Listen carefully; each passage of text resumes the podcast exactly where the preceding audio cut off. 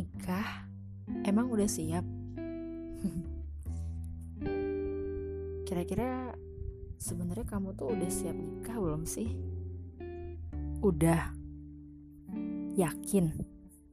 Kalau udah kenapa belum pada nikah sampai sekarang? Belum siap? Kenapa belum siap? Apa penyebabnya? Trauma? Belum siap mental masih pengen sendiri dulu nih. Hmm. Inget ya teman. Nikah itu adalah ibadah terlama. Jadi ya butuh persiapan yang banyak juga. Tapi jangan kelamaan juga nyiapin pernikahannya. Cari juga dong calonnya. Untuk nyiapin hal teknis dalam pernikahan aja itu butuh waktu berbulan-bulan padahal acaranya cuma satu hari doang. Apalagi untuk acara yang seumur hidup nih dengan pasangan. Hmm, kira-kira udah pada siap belum sih bekal-bekalnya? Udah. Kalau udah ya alhamdulillah. Artinya kamu tinggal cari calonnya aja. Hmm gimana gimana? Belum. Hmm ya udah itu mah artinya emang kamu belum siap nikah. Lahir batin juga belum siap. Ya kalau emang belum siap mah ya saya sarankan juga jangan dipaksain. Nikah itu bukan perkara sehari dua hari doang tapi seumur hidup. Semoga yang belum nikah Allah segerakan ya jodohnya. Dan buat yang sudah menikah semoga Allah berkahi pernikahannya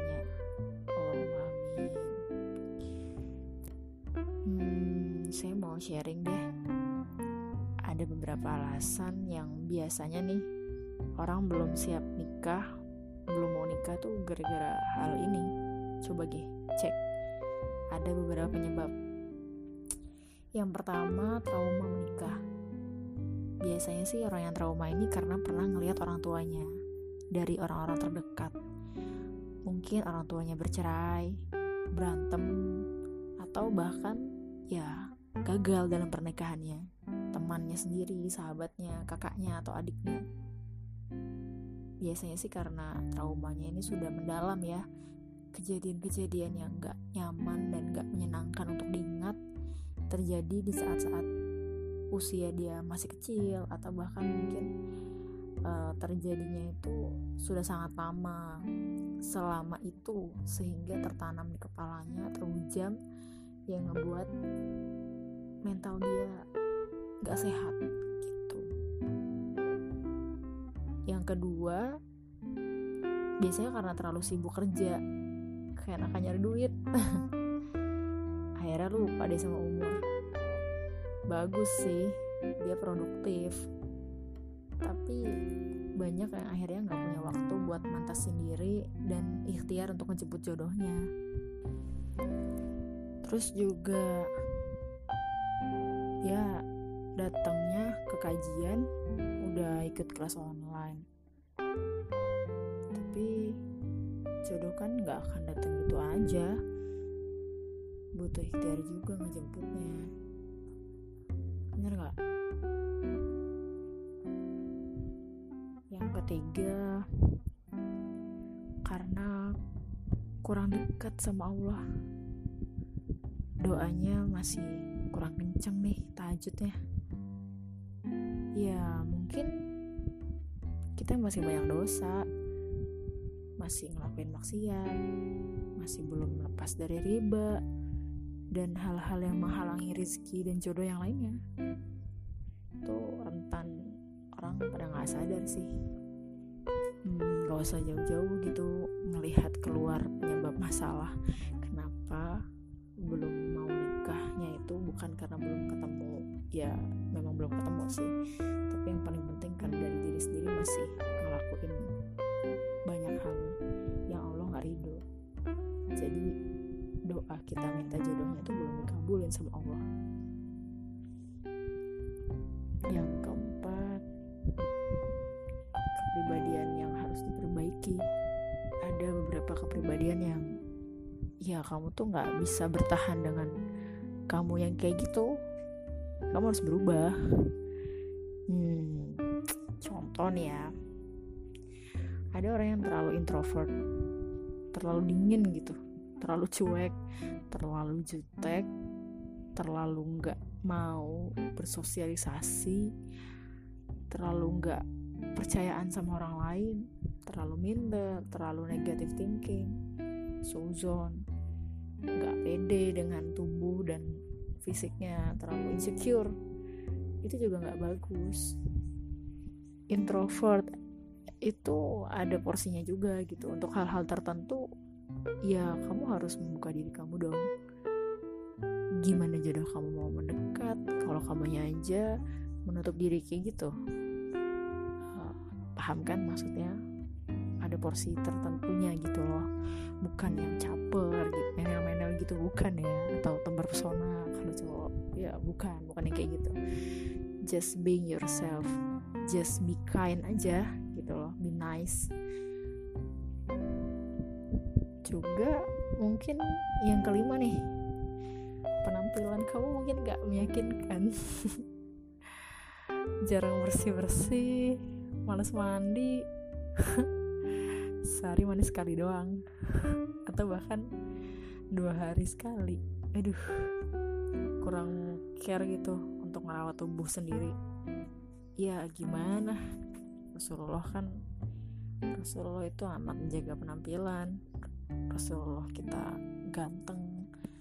Masya Allah bahkan senyumnya bagai mengalahkan rembulan ya saking indahnya dipandang gitu loh. Rajin bersih-bersih rambutnya fisiknya rapi pakaiannya ya pokoknya kita juga harus mencontoh dong.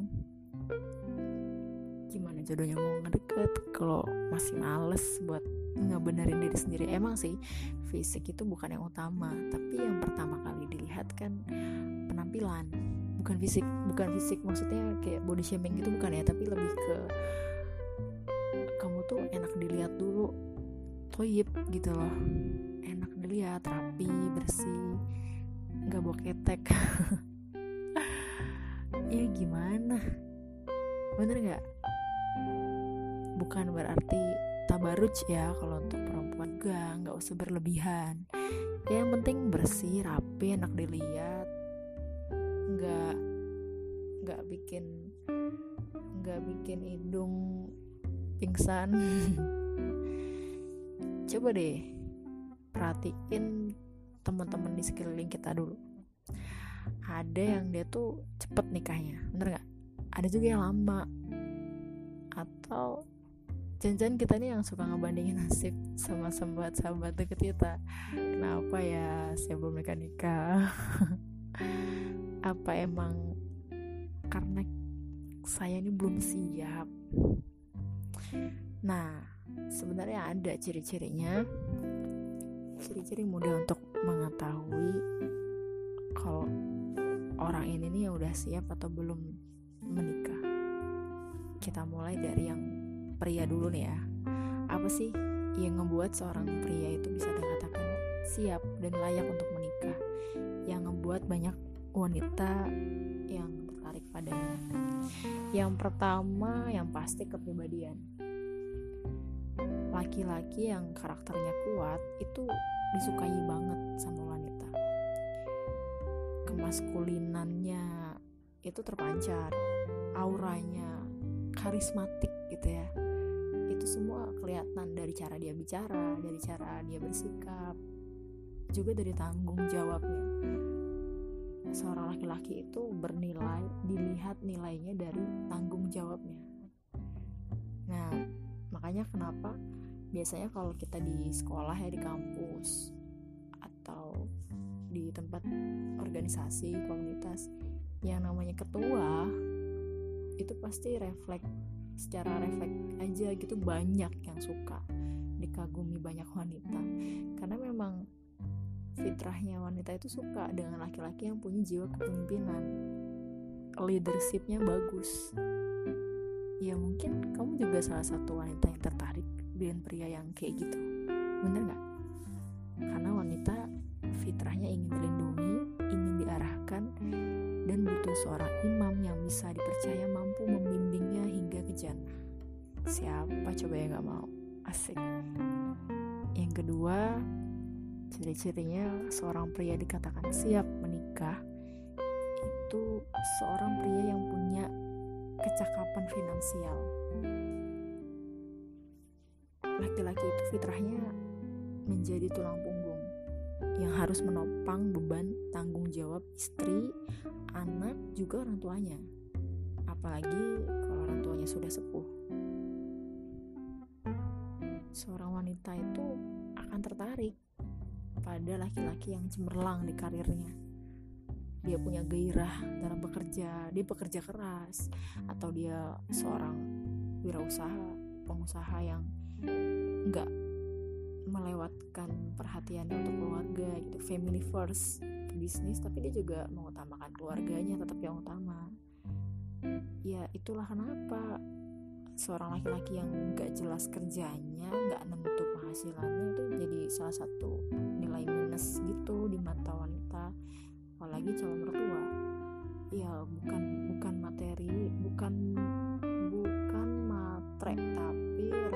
realistis bukan materialistis tapi realistis gitu loh. Nggak harus jadi PNS yang penting apa pun pekerjaan atau usahanya itu yang dilihat gimana dia mau bekerja keras itu loh. Gimana yang terpenting dia tuh kreatif punya semangat untuk menjemput rezeki yang halal. Gak perlu punya penghasilan yang tetap asalkan tetap berpenghasilan ini yang bisa jadi pertimbangan dan tolak ukur oleh wanita dan calon mertua. Jadi ya bekerja keraslah sejak dini. Jangan males-malesan perempuan tuh paling anti ngeliat laki-laki yang males kerja. Aduh nggak mau capek. Aduh udah deh. Sayang banget gitu ya. Fitrahnya laki-laki tuh arijalu kawamun ya seorang laki-laki adalah pemimpin di Al-Quran sudah jelas kemudian yang ketiga seorang pria dikatakan siap menikah itu ciri-cirinya laki itu dia bersih. Dia juga pandai menjaga penampilannya ya gimana gimana juga love at first sight itu benar. Cinta pada pandangan pertama itu memang terjadi. Bahasa iklannya itu first impression. Ya kan pandangan pertama begitu menggoda. Selanjutnya nikahin segera. Karena kan dari mata turun ke hati. Ya apa jadinya kalau ada seorang pria yang ta'aruf? Ternyata mohon maaf ya badan itu bau bajunya rusuh rambutnya urakan. Maksudnya nggak ngejaga gitu loh nggak pernah mandi. Ya gimana dia mau cepat ketemu sama sendiri aja nggak bisa gimana mau ngerawat anak orang. Ya makanya belajar dari Rasulullah. Dalam merawat tubuh itu Rasulullah juga berdandan maksudnya berdandan dalam artian bukan make gitu ya. Tapi maksudnya menjaga dirinya tuh rapi bersih gitu wangi pakai pakaian yang enak dilihat gitu lah. Yang ngebuat orang di dekat itu juga nyaman dekat sama dia. Bukan malah ngerasa nggak aman kemudian ciri yang keempat laki yang cerdas ya. Jadi ini penting banget sih. Cerdas dalam artian bukan berarti dia harus ranking satu di kelas IPK 4, 4, plus misalnya. Nggak ada ya. Nggak. Tapi cerdas dalam artian uh, ya enak diajak ngomong lah. Gimana ya? Coba deh. Kau pernah nggak? Gimana ya apa jadinya deh kalau kalau seorang wanita nih nikah dia suaminya tuh yang kalau diajak ngomong tuh nggak nyambung. Ih pasti bete banget tuh. Ya gak sih? Ya seorang pria itu emang harus yang semangat belajar banyak baca buku. Ya nggak usah buku sih. Ya banyak baca lah. Bacaan yang positif loh ya. Wawasannya harus luas. Ya itu yang ngebuat wanita tuh kagum dengan laki seperti itu. Karena gimana juga gimana gimana nanti ya lelaki yang akan menjadi pemimpin. Minimal minimal kan jadi pemimpin dalam keluarga. Makanya lelaki wajib punya wawasan yang luas. Ya biar jiwa leadershipnya itu terjaga gitu loh. Kenapa? Karena ya fitrahnya seorang wanita itu berharap dinikahi oleh seorang pria yang bisa membimbing dia bisa membawanya menjadi lebih baik bisa mengajarkannya bisa mengarahkannya otomatis laki-lakinya itu harus orang yang lebih memiliki wawasan lebih dari si wanita ini. Wanita itu biasanya males kalau nikah sama laki-laki yang pecandu game online gitu atau terlalu banyak nonton streaming Netflix dan terlalu santuy gitu hidupnya. Ya emang sih kita harus slow aja gitu. Cuman kalau terlalu slow males ya. Nanti jodohnya juga slow datangnya. Justru wanita itu suka banget sama seorang pria yang kalau ditanya apa pun tuh bisa jawab gitu. Karena wanita itu fitrahnya pendengar yang baik. Karena wanita kan suka ngomong ya nyerocos saja dia juga suka jadi pendengar yang baik. Jadi seorang lelaki ya harus jadi pemberi masukan yang tepat untuk si wanitanya. Gitu. Nah kemudian yang kelima kriteria seorang pria dikatakan siap menikah itu adalah lelaki yang soleh dan berakhlak baik. Seorang laki itu ini udah mutlak ya kalau ngomongin yang kayak ginian mah seorang laki ya udah pasti harus jadi imam yang terbaik di keluarganya. Ya kalau tajud tahsin aja dia nggak memperhatikan dengan baik gimana dia bisa memperhatikan istrinya. Masa nanti istrinya yang ngebenerin tajud kalau lagi ngaji bareng? Ya malu lah pastikan. Ya oke lah belajar bareng-bareng bisa. Cuman apa salahnya belajar dari sekarang sebelum kamu bertemu dengan istri kamu tuh belajar itu dari sekarang gitu loh. Kenapa harus nunggu nanti? Kan bisa belajar bareng-bareng. Ya kenapa nggak dari sekarang belajarnya? Ya nggak sih? Kalau hak huruf hak hak hak huruf hijayah itu sudah ia penuhi insya Allah hak istri dan anaknya pun nanti akan tercukupi dengan sendirinya. Ya lelaki yang ahli masjid itu yang rajin semangat ikut kajian semangat menuntut ilmu baik bacaan Qurannya fasih dalam hal agama itu udah pasti daya tarik banget tuh untuk para akhwat. Siapa coba yang nggak mau dengan lelaki soleh seperti itu? Masya Allah ya. Apalagi nih yang terpenting bukan cuma agama ya. Apalagi nih dibarengi dengan akhlak yang baik.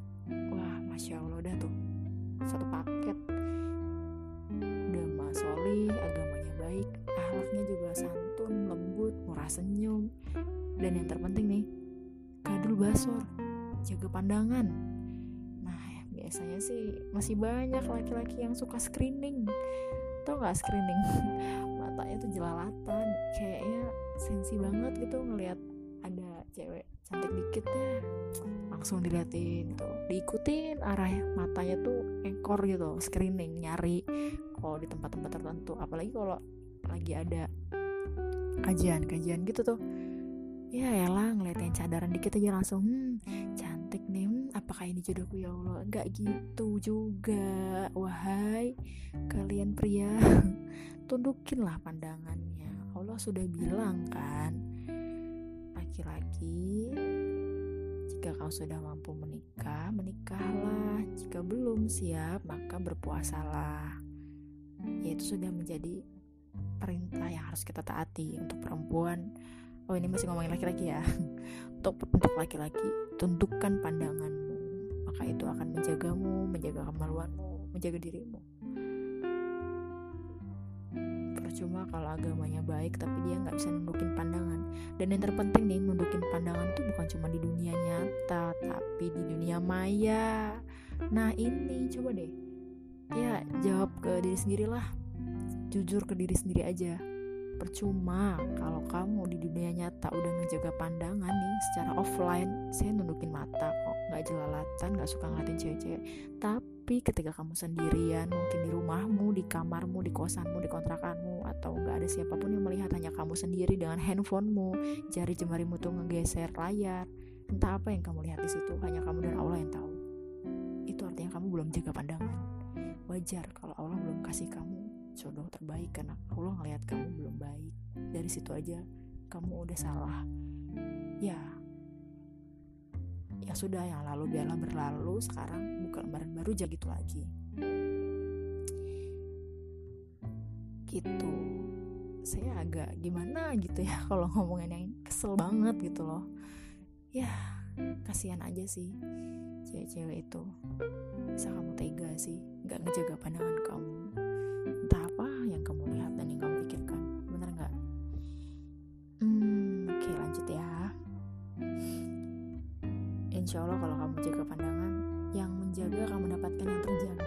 pokoknya mah.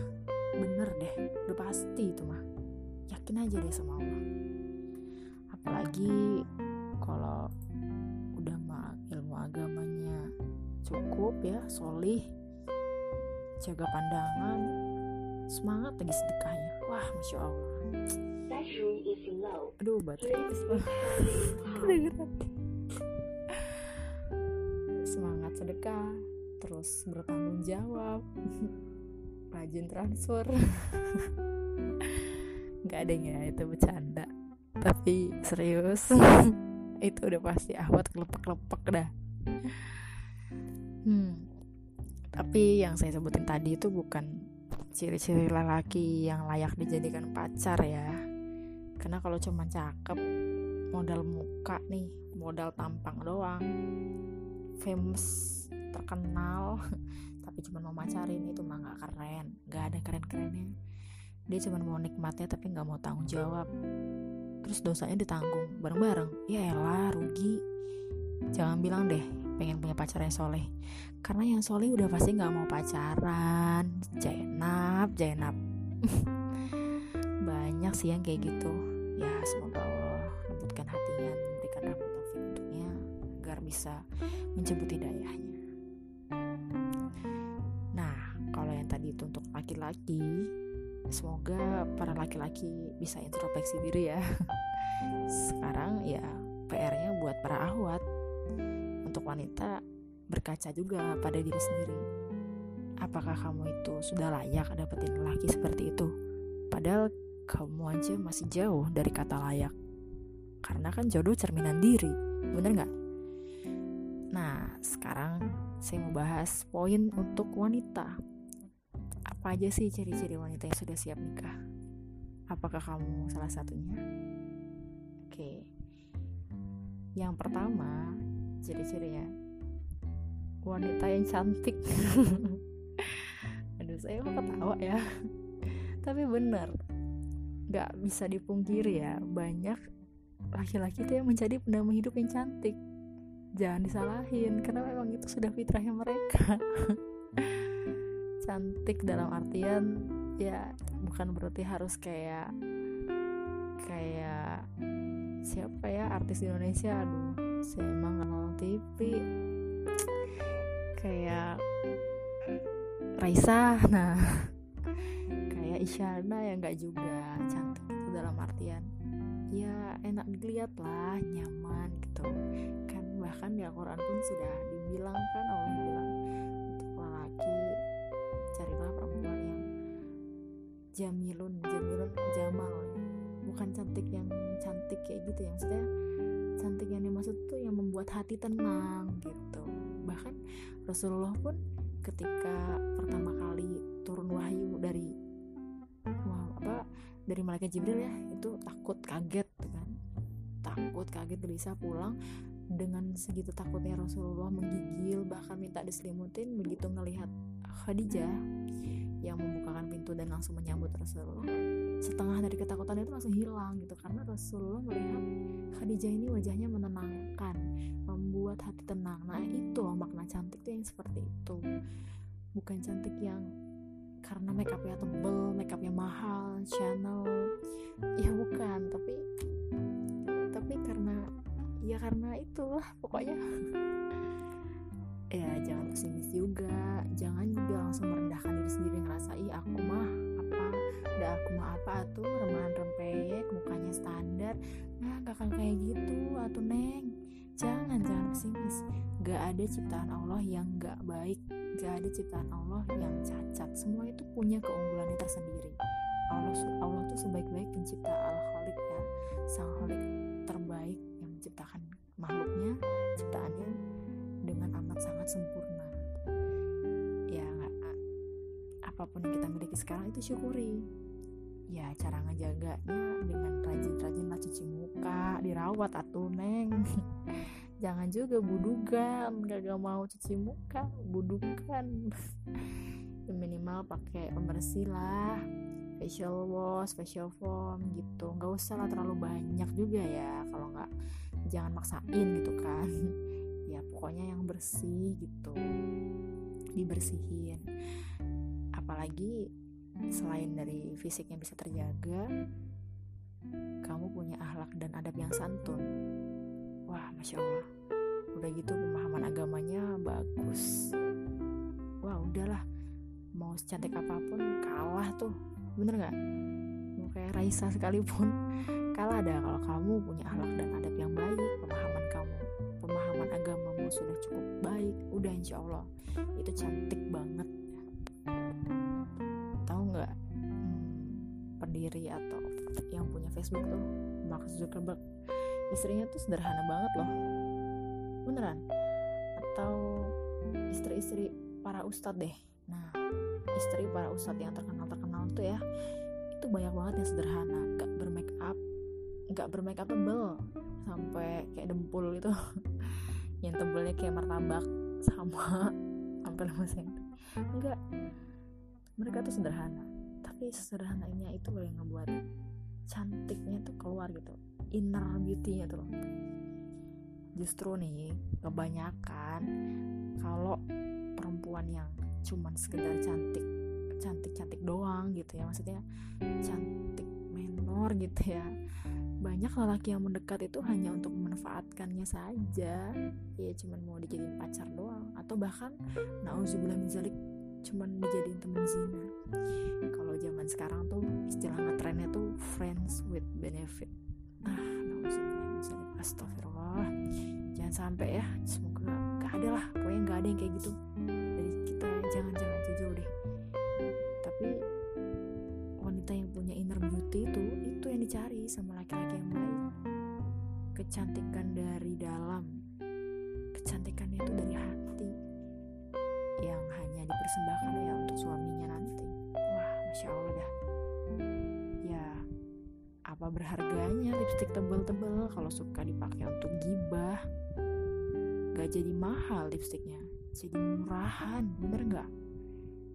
Apa indahnya sih wajahnya kalau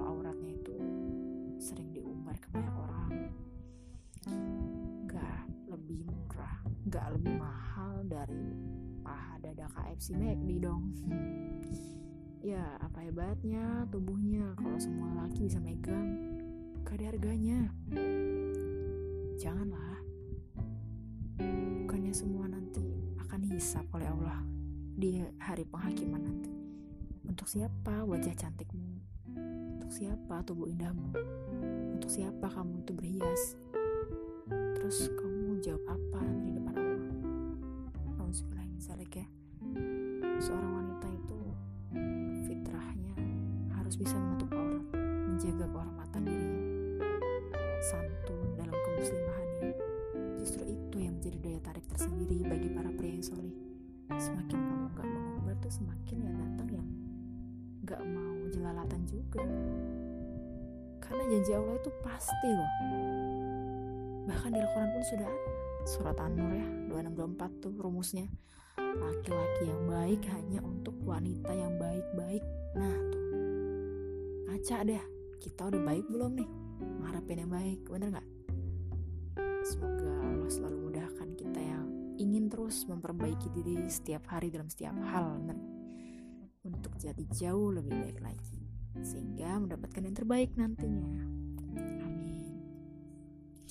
Kemudian yang kedua yang membuat seorang wanita itu dikatakan sudah siap menikah. Wanita yang cerdas. Cerdas ya. Sama sih kayak pria tadi nggak harus yang udah ranking 1 IPK-nya 4,5 nggak ada ya. Tapi cerdas gitu. Karena kecerdasan anak itu nanti diturunkan dari ibunya. Sedangkan karakter itu diturunkan dari ayahnya. Seorang wanita yang visioner terus dia suka nulis target di diary atau dia punya stick note gitu ya. Dia tahu loh mau kayak mana ke depannya ini mau ngapain aja. Sudah terencana dengan sangat baik dia punya planning. Bukan yang asal-asal hidup aja. Penting ngalir aja deh. Jangan. Ngalir beneran ntar banjir. Dah lo tenggelam. Kenapa coba? Karena pria itu harus memastikan kalau istri yang dinikahinya nanti itu bisa jadi ibu yang terbaik untuk anak-anaknya jadi nggak cukup nggak cukup kalau cuma cari istri yang pantas dibawa kondangan gitu. Nggak juga nggak nggak kayak gitu. Tapi juga harus yang pantas jadi madrasatul ula tempat belajar pertama bagi anak-anaknya. Siapa yang ngajarin anaknya ikro siapa yang ngajarin baca Quran siapa yang ngajarin mereka baca tulis berhitung. Siapa? Siapa seorang wanita yang males ngedidik anaknya? Ya nanti mau jadi apa generasi keturunannya? Bener nggak? Wanita dari sekarang perbaiki diri pantaskan dirimu terus jangan pernah putus semangat untuk belajar. Belajar itu dari mana aja? Nggak cuma dari organisasi atau lembaga formal dari mana aja. Pokoknya apa pun itu ilmu yang baik untuk dirimu dan masa depanmu terutama agama pelajarilah sebanyak-banyaknya. Karena ketika seorang wanita yang belajar itu bukan hanya satu orang yang dia selamatkan tapi satu generasi satu bangsa satu peradaban sedang dia perjuangkan. Kemudian yang ketiga wanita yang punya kepribadian baik dan berprestasi. Wanita ya kalau cuman punya mobil pribadi rumah pribadi hmm, hmm gimana ya? Tapi wanita yang terbaik itu yang udah siap menikah yaitu harus punya kepribadian. Berkarakter. Berkarismatik. Ya punya prestasi gitu. Maksudnya wanita yang solihah. Jadi wanita itu yang penyayang supel, lembut, keibuan, sayang dengan anak kecil. Itu karakter-karakter yang ngebuat laki-laki tuh suka. Ya kalau kamu ngerasa kamu tuh belum punya karakter yang kuat nih dari yang tadi itu ya dilatih dari sekarang. Coba deh mulai dengan hal, -hal sederhana dulu. Yang paling sederhana nih contoh bantu orang tua kamu di rumah. Jangan males kalau disuruh ke warung, udah tuh. banyak mah males disuruh ke warung ada aja alasan yang mulutnya tapi kalau di depan handphone Insta Instagraman semulean tiktokan lancar jaya. Gimana? Ada Jainab Jainab belajarlah untuk membangun komunikasi dengan baik dengan orang tuamu karena kebanyakan yang terjadi di lapangan perempuan yang baik agamanya terlihat solihah adabnya alaknya pergaulan itu sangat baik dengan teman-temannya tapi ketika di rumah dia nggak baik dengan orang tuanya. Masih suka ah kayak gitu. Sih aduh bahaya tuh. Aduh bahaya banget. Atau masih suka kalau di telepon kasar gitu ngomongnya. Ngebentak ngebuat tuanya sedih. Benar deh. Itu aduh bahaya banget. Jangan ya kayak gitu karena ya buat apa? Kita berbuat baik dengan teman-teman kita tapi kita melupakan orang yang sudah melahirkan kita di rumah tuh ibu kita. Orang yang sudah memperjuangkan dengan keras hidupnya untuk menafkahi kita selama kita hidup. Bapak kita ya gak? ya bapak ibu kita tuh lah orang yang harusnya sebaik-baik perlakuan kita berikan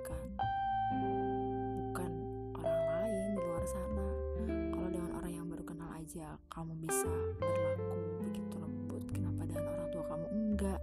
Harusnya kan orang tua yang paling utama. Perbaikilah pola komunikasi. Jauh orang tuanya ya sering-sering lah dihubungin by chat WhatsApp video call telepon. Ya walaupun sih udah tahu yang ditanya itu itu aja. Lagi apa nak? Udah makan belum? Hati-hati anak jangan lupa sholat jangan lupa makan jangan tidur malam-malam. Itu itulah yang dibahas bener gak tapi justru karena itu itulahnya itu yang ngebuat kamu bakal kangen dengan orang tuamu ketika kamu nanti sudah menikah. Jangan males di rumah bantuin orang tua. Apa pun itu ya gadaikanlah dirimu itu dengan capek secapek-capeknya untuk orang tuamu karena nggak akan terbalas jasa mereka ngebentuk kamu ngedidik kamu sampai kamu jadi seperti sekarang ini. Birrul walidin apalagi kalau punya adik punya kakak bantuin. Bantuin adiknya bantuin kakaknya saudara sepupu ponakan. Disayang. Jangan sipe-sipe jangan sibuk dengan gadgetnya masing-masing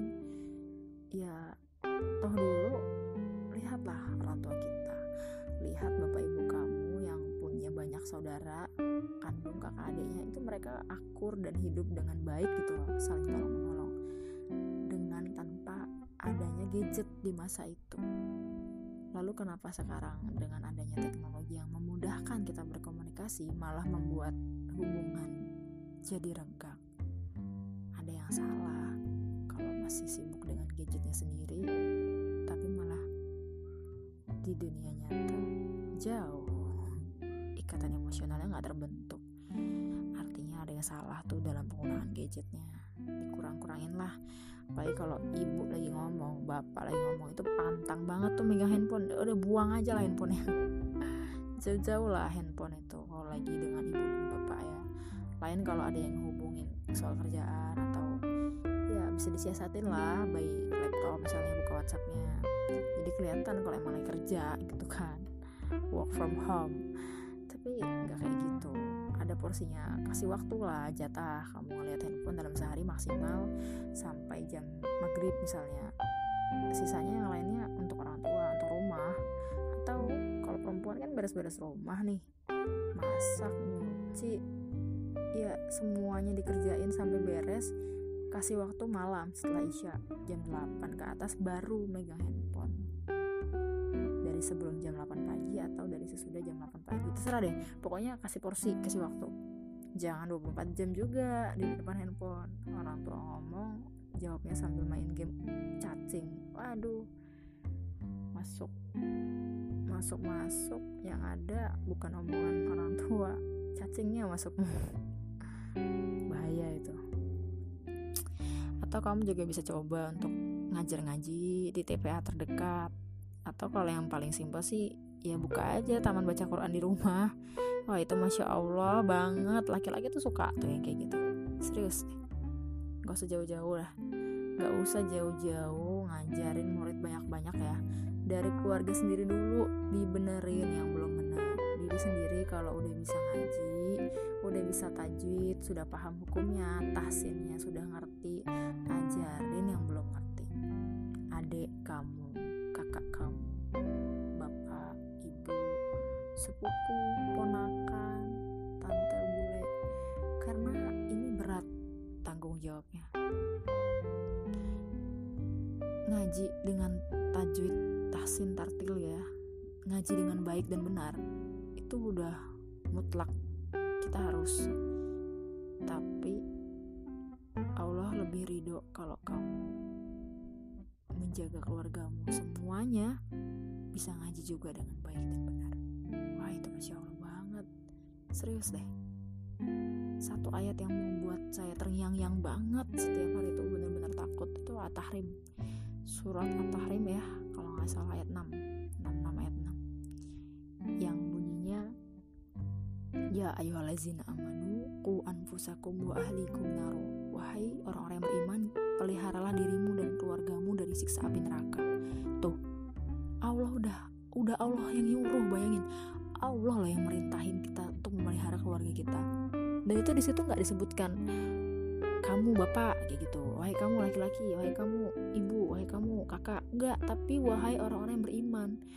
Ya kalau kamu ngaku kamu beriman kamu percaya dengan Allah kamu beriman kepada Allah kamu harus taat dong dengan perintahnya Allah.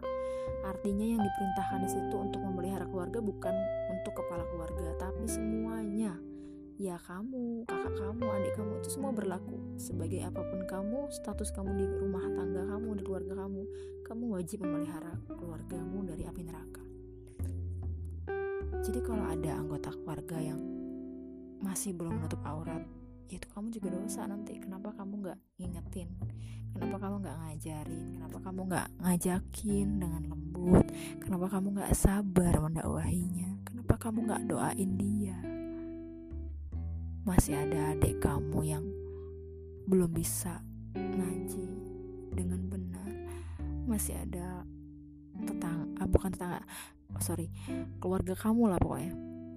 Kakak kamu adik kamu bahkan orang tua kamu sendiri mungkin belum bisa wudhu dengan benar sesuai yang diperintahkan Nabi belum bisa sholat bacaannya belum benar mau jawab apa nanti di depan Allah dia hisap. Nggak sanggup. Bener deh. Kalau yang yang kayak gini udah bener-bener dilakuin nih bener-bener punya punya giroh tinggi ya punya semangat untuk ngejaga memelihara keluarga insya Allah nanti kamu bakal jadi pribadi yang terbaik dan pastinya ngedatengin jodoh yang terbaik juga. Karena untuk menjaga keluargamu aja kamu segitunya apalagi menjaga keluarga kamu keluarga di masa depan kamu nanti dan calon jodoh kamu nanti. Bener ya? Ya insya Allah ini bisa jadi calon. Ini bisa jadi nilai plus di depan calon kamu calon suami dan calon mertua kamu nanti. Kemudian yang keempat ciri-ciri wanita yang siap menikah itu sudah pasti wanita yang solihah. Bagaimanapun juga wanita solihah itu udah jadi inceran banyak lelaki baik apalagi yang punya keunggulan nih Hafizo misalnya. Wah masya Allah. Bener deh yang datang tuh yang terbaik bukan kaleng-kaleng. Ya kalau belum jadi Hafizo gimana? Ya belajar. Ya hafalin. Kalau belum jadi penghafal Quran ya hafalkan meski belum hafal-hafal. Nah itu rumusnya. Hafalkan meski belum hafal-hafal ya gak apa-apa. Yang penting kamu ada usahanya dulu ada effortnya. Karena Allah tuh ngelihat proses bukan ngelihat hasil. Justru nikmatnya itu dari prosesnya. Nilainya itu bernilainya sebuah emas itu karena ditempa dengan lama berkali-kali dipanasin dipukul. Itu loh yang ngebuat indah dan berkilau. Bener nggak apalagi kalau pinter masak. Hmm, masya Allah. Rajin bantuin orang tua. Oh itu udah jadi daya tarik tersendiri tuh untuk banyak laki-laki. Karena lelaki itu seneng dengan wanita yang baik tutur katanya lembut pengertian apalagi kalau nurut mau dibimbing. Waduh pokoknya itu idaman banget deh. Iya bener seorang laki-laki yang baik itu pasti akan mencari istri yang siap jadi makmum, yang siap dibimbing, yang bisa jadi partner sehidup sesurga. Maka dia pasti akan mencari jodoh terbaik yang bisa saling mengingatkan pada takwa. Apakah kamu salah satunya? Cie. Kalau kamu merasa kamu belum jadi seperti itu ya, perbaiki diri setiap hari dalam setiap hal. Targetkan untuk bisa merubah apa pun itu akhlak sifat, sikap, perbuatan, ucapan, perilaku, agama, sholatnya, puasanya, ngajinya, tahajudnya, duhanya, rawatibnya, semua. Targetkan diri sendiri setiap hari itu ada peningkatan untuk jadi baik. Insya Allah, jodohmu kelak juga sedang memperbaiki diri seperti itu. Karena jodoh adalah refleksi diri. Nah, poin yang terakhir nih, last but not least, ya yang terakhir tapi bukan berarti yang gak terpenting. Justru ini penting. Yang dianggap wanita ini siap menjadi wanita yang siap menikah ya pastinya wanita yang pandai memanajemen keuangan. Ini bener banget loh. Banyak dari perempuan yang belum bisa mengatur finansialnya masih boros masih kalap nih belanja online. Ya biasanya sih rada berantakan juga alur jodohnya belum datang karena wanita hebat itu ya investor di masa depan. Dia tahu nih mana lelaki biasa yang punya potensi rezeki di masa depan untuk jadi lelaki yang luar biasa. Tapi lelaki hebat juga punya jiwa entrepreneur. Dia paham mana wanita yang layak untuk dinikahi karena pandai memanajemen keuangan, mana yang pandai mencatat setiap pengeluaran dan mana yang kerjanya cuma ngabisin harta suami doang. ya, istri yang soleha itu yang saat dipandang menyejukkan, saat diberikan nafkah syukurnya tiada tara, pandai menjaga harta suami juga menjaga kehormatan diri. Jangan sampai menghambur-hamburkan harta bahkan dari sebelum kamu memiliki suami yang memberimu nafkah nantinya. Justru dari kamu belum punya suami ini kesempatan buat kamu, kesempatan emas nih, nabung sebanyak-banyaknya investasi. Iya investasi itu nggak mesti harus yang besar-besar dari yang terkecil dulu. Contoh nih sekarang lagi mudah banget nabung emas, emas emas logam mulia ya, emas antam, dinar dirham, tukerin uang rupiahnya ke dinar dirham pakai untuk transaksi sebagai syiar dakwah ya sebagai syiar kita membumikan dinar dirham beliin kambing sapi dikelola jadi bisnis modal usaha diputerin lagi. Kalau udah cukup lebih banyak uangnya beliin tanah cicil yang syar'i ya bukan yang riba dari sekarang. Jadi harus punya angka cukup. Ya kalau memang skincare kamu biasa pakai cuman 15 ribu 30 ribu jangan juga lata ada yang baru di Instagram harganya 500 ribu langsung dibeli dibeli. Padahal juga jadi glowing nggak seinstan itu harus konsisten. Dan kamu harus memperhitungkan dong kalau sekarang kamu mampu beli kira-kira 5, 6, 7 bulan ke depan bakal bisa tetap beli nggak ya? Hmm, kayaknya kalau nggak perlu-perlu banget nggak usah deh. Harus ditimbang. Kamu harus benar-benar bisa ngerem hawa nafsu kamu. Di sini nih wanita wahai wanita solihah kamu harus kuat lawan tuh daya hawa nafsu kamu. Daya belinya tuh harus dipilah dan pilih. Jangan semua mau dibeli. Bener deh. Jangan boros. Jangan ikutin apa kata setan. Banyak-banyak istighfar kalau buka sosmed. Saya aja udah uninstall. Uninstall lah Shopee, Tokped dan lain-lain. Bukanya lewat laptop aja kalau bener-bener butuh. Jadi harus bener-bener bisa ngeluarin uang tuh sesuai dengan ini butuh apa cuma pengen ya? Penyakitnya wanita nih biasanya. Kalau ngeliat barang dibeli karena ha lucu banget ya Allah. Ih lucu banget. Ah udah kacau kalau deh ih lucu. Nggak butuh sih sebenarnya tapi ih diskon. Uh, mumpung lagi diskon. Kapan lagi? Aduh. Ih gemes banget sih warnanya. Hmm. ih kok cantik ya masya allah kayaknya kalau aku yang pakai juga bagus nih. Hmm, udah. Bener deh nggak kerasa. Nggak kerasa kayak gitu tuh. Tak tahu udah tring tring tring tring. Ya abis deh. Nggak jadi apa-apa. Sayang banget kan? Mending uangnya tuh kalau emang kamu nggak belum siap investasi ke dalam bentuk fisik atau barang tadi ya kayak emas, tanah dan lain-lain atau modal usaha, kamu investasikan uang kamu itu dalam bentuk ilmu, investasi leher ke atas, beliin buku, baca buku-buku yang bermanfaat yang sesuai dengan skill kamu, yang sesuai dengan passion kamu. Kalau kamu masih kuliah atau kamu masih sekolah yang sesuai dengan mata pelajaran mata kuliah kamu yang ngebaut apa nge ngebangun ngebangun dan ngebuat kamu tuh jadi lebih maju gitu loh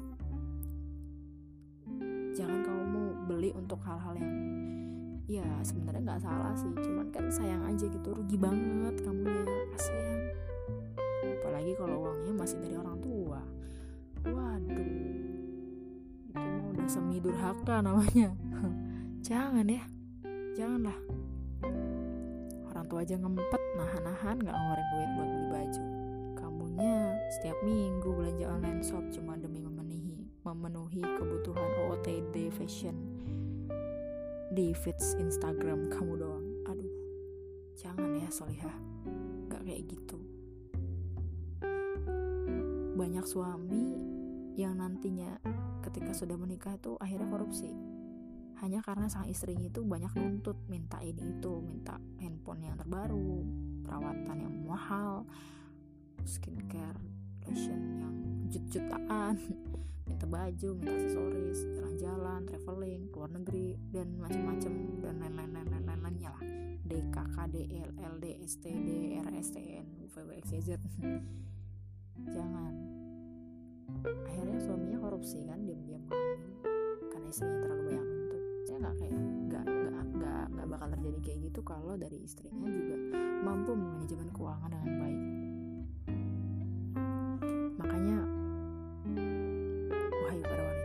sekarang belajar. Ditulis dicatat pengeluaran masukan itu berapa dihitung kira-kira ya kamu juga nggak bakal mati kok kalau misalnya nggak beli itu gitu loh. Kalau emang bener-bener mau ngeluarin uang lihat pikirkan baik-baik. Tiga hari ke depan tahan dulu jangan beli. Tunggu tiga hari lagi kamu lihat lagi itu barang. Coba masih kepengen nggak beli? Kayak gitu.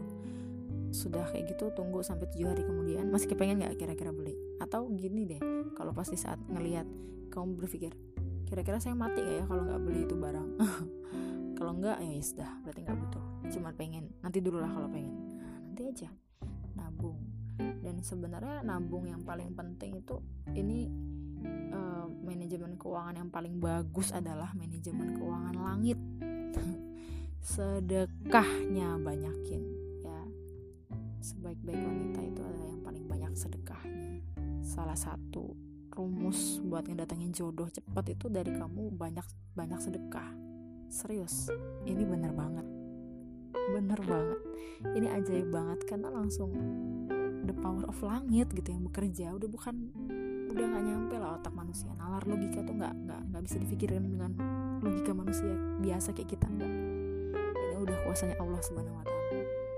Benar serius. Ya panjang tangan kan kisah istri Rasulullah. Setelah Rasulullah meninggal Rasulullah bilang siapa selanjutnya? Kata Rasul ialah yang panjang tangannya di antara kalian. Terus istri-istrinya tuh pada ngukur tangan panjang-panjangin tangan dikiranya tuh ukuran tangan yang paling panjang. Ternyata ini mas Rasulullah adalah yang paling banyak sedekah. Masya Allah ya ternyata jawabannya setelah Rasulullah meninggal yang disusul dengan Fatimah ya. Kalau nggak salah. Kalau salah benerin ya artinya sepenting itu loh manajemen keuangan. Makanya apalagi kita kan nggak tahu ya hidup kita selanjutnya itu bakal seperti apa. Di saat kita muda belum bertemu pasangan hidup aja berantakan. Belum siap nabung gimana nanti ketika sudah di hari tua?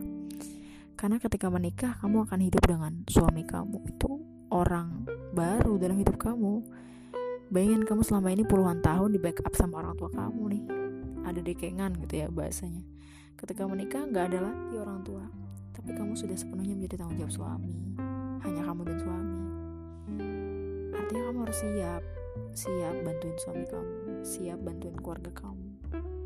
Karena ada hal-hal yang akan terjadi di kehidupan setelah menikah yang memaksa kamu untuk berpikir keras dan muter otak gimana caranya uang itu muter bukan cuma kamu yang butuh tapi keluarga kamu, suami kamu, anak kamu, kakak, adik, ipar, ponakan dan lain-lain, mertua. Banyak pos-posnya tuh ada banyak. Kalau kebutuhan rumah tangga sendiri sudah terpenuhi, maka berikanlah kepada mereka yang membutuhkan. Dari kerabat dekat dulu, dari keluarga dekat dulu. Jangan kamu sibuk bersedekah di luaran sana dengan orang-orang yang gak kamu kenal, sementara keluargamu sendiri kamu punya adik sepupu, kamu punya ponakan yang gak bisa minum susu, yang berasnya udah habis tapi dia malu dan nangis sendirian. Itu miris, miris banget. Ingat banget ini, ingat banget, perhatiin banget. Mama saya bilang sedekah itu terbaik adalah sedekah ke keluarga dulu. Ketika sudah terpenuhi keluarga kamu sudah cukup semua, baru sedekahin ke orang kerabat dekat atau teman-teman yang kita kenal baru orang yang gak kita kenal. Karena pedih gitu ya rasa hati kalau ada teman kita yang ya sering-sering lah silaturahim ya ziarah main gitu. Kan ngelihat ke rumah teman kita yang satu mahram ya apalagi kalau bisa minap gitu kan masya allah. Waktu ternyata dia kesulitan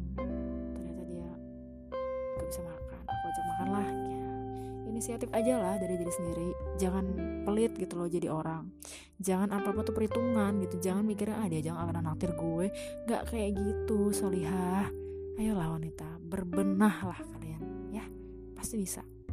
Insya Allah kalau kita tuh tangan kalau kita murah sedekah Allah tuh bakal ngasih rezeki gak terduga loh. Entah dari mana aja tuh ada aja. Ada aja. Beneran. Dapat kemudahan keamanan. Pokoknya yang baik-baik lah gitu. Allah temuin dengan orang-orang baik terus. Allah jaga dengan lingkungan yang baik terus. Allah berikan teman-teman yang ngingetin kebaikan terus. Itu rezeki banget. Apalagi Allah kasih makanan uang. Ya intinya gak harus dalam bentuk materi ya. Sedekah juga gak harus dalam bentuk materi sedekah itu bisa dengan kamu berikan ilmu yang kamu punya. Kamu kamu ngajarin teman-teman kamu yang belum tahu. Kamu dakwahin pelan-pelan. Kamu punya uh, konten apa kamu punya followers banyak kamu buat konten yang positif yang bermanfaat. Kamu punya kuota banyak nih kamu pakai untuk akses ilmu yang kamu pak kamu sebarin lagi nantinya. Jangan kamu buang sia-sia gitu aja sedekahin bensinnya kamu anterin sahabat kamu ngaji kamu pakai tuh kendaraannya buat nampung orang-orang tua nenek-nenek kamu kakek kamu mau ke mana yuk saya yang anterin. Gak usah bayar gak usah teman sendiri kan. Puasa bukan puasa bareng traktirin. Ketemu kucing kasih makan kucing-kucing jalanan jangan ditendang. Pokoknya apa pun itu yang kamu bisa lakukan sedekahlah sedekah itu sebesar rasa syukur sedekah sebesar rasa syukur sebesar apa kamu bersedekah? Ya sebesar itulah kamu bersyukur kepada Allah. Kayak gitu. Ya intinya siapa pun kamu laki-laki maupun perempuan insya Allah jika kamu memperbaiki diri setiap hari dan setiap hal. Maka yang akan mendatangimu juga adalah jodoh yang sedang memperbaiki diri juga setiap hari dan setiap hal semoga Allah mudahkan semoga Allah berikan rahmat taufik dan hidayah untuk kita untuk terus belajar. Semoga Allah berkahi kita semua. Semoga bermanfaat ya. Tadi nggak dibuka ya pakai salam. Saya tutup deh